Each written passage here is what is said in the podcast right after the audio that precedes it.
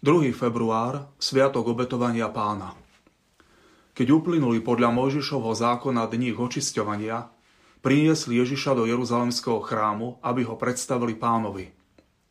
Pána Mária a svätý Jozef prinášajú dieťa Ježiša do Jeruzalemského chrámu, aby ho predstavili Bohu a zároveň, aby splnili dva predpisy Mojžišovho zákona. Prvý predpis sa týkal očisťovania matky po pôrode dieťaťa. Ako o tom hovorí kniha Levitikus v 12. kapitole verši 1 až 8. Každá židovská matka po narodení chlapca bola 40 dní leviticky nečistá, po narodení dievčaťa 80 dní.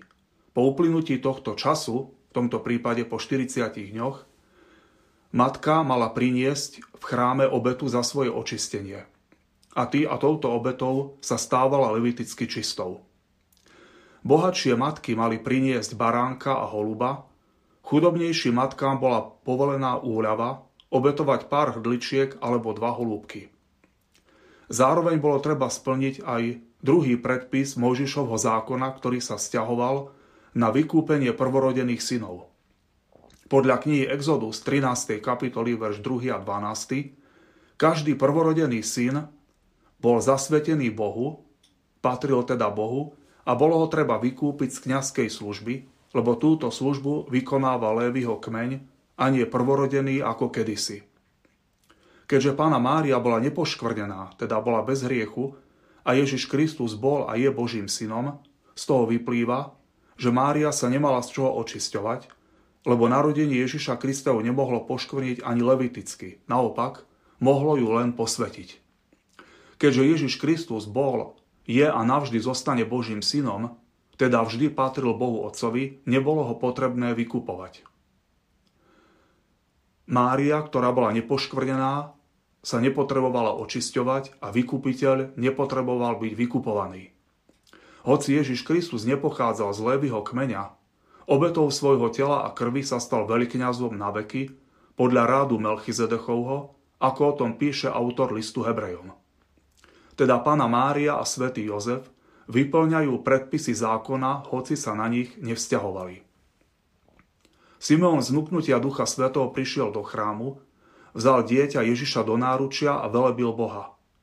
V tú chvíľu prišla do chrámu aj prorokyňa Anna, dcera Fanuelova, z pokolenia Aserovho.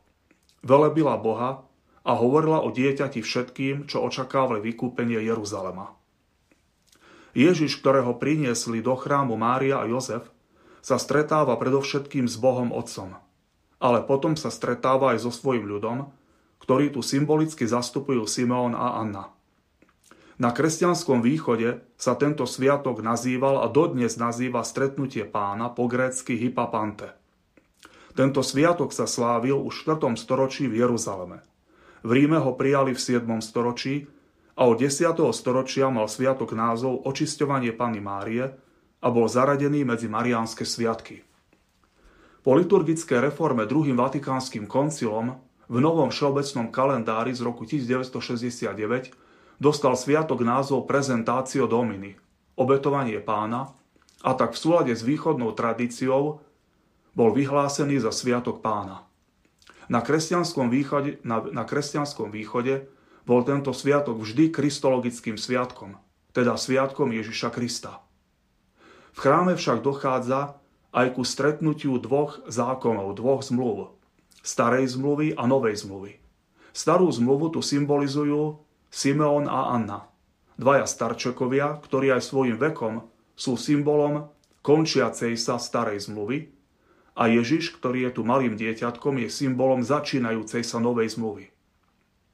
Ježiš sa neskôr stane prostredníkom novej zmluvy a cestou, po ktorej celé ľudstvo príde k Bohu Otcovi. Ježiš neprišiel zákon zrušiť, ale naplniť, ako to aj sám povedal vo svojej horskej reči. On je vyvrcholením, naplnením aj završením celého starého zákona. Starý a nový zákon tvoria jeden celok, jedno Božie zjavenie. Spojitosť medzi starým a novým zákonom vyjadril už svätý Augustín, ktorý napísal Boh to vo svojej prozreteľnosti tak zariadil, že nový zákon sa ukrýva v starom a starý zákon sa vyjasňuje v novom. A svätý Ján Pavol II v jednej katechéze povedal Boh Abraháma, Izáka a Jakuba je Boh a Otec nášho pána Ježiša Krista. Simeon v chráme nazýva Ježiša Krista Božou spásou, svetlom na osvietenie pohanov a slávu Izraela. Ježiš Kristus je Božia spása. Jediná spása pre Židov, ale aj pre pohanov. On prišiel, aby zo Židov a pohanov vytvoril nový, novozákonný Boží ľud, církev. Prišiel, aby zbúral múr rozdelenia medzi Židmi a pohanmi. Prišiel, aby uskutočnil Boží plán, podľa ktorého do cirkvy mali patriť všetky národy sveta. Lebo Boh Otec chce, aby všetci ľudia poznali pravdu a boli spasení skrze jediného prostredníka medzi Bohom a ľuďmi, Ježiša Krista. Pani Ježišu, Boží syn, spása všetkých národov, svetlo pre tých, ktorí tápajú v temnotách. Jediná cesta, ktorá vedie k Bohu Otcovi. Daj sa spoznať všetkým ľuďom, aby v Teba uverili, prijali ťa, milovali ťa a boli spasení. Matka Vykupiteľa, oroduj za nás. Amen.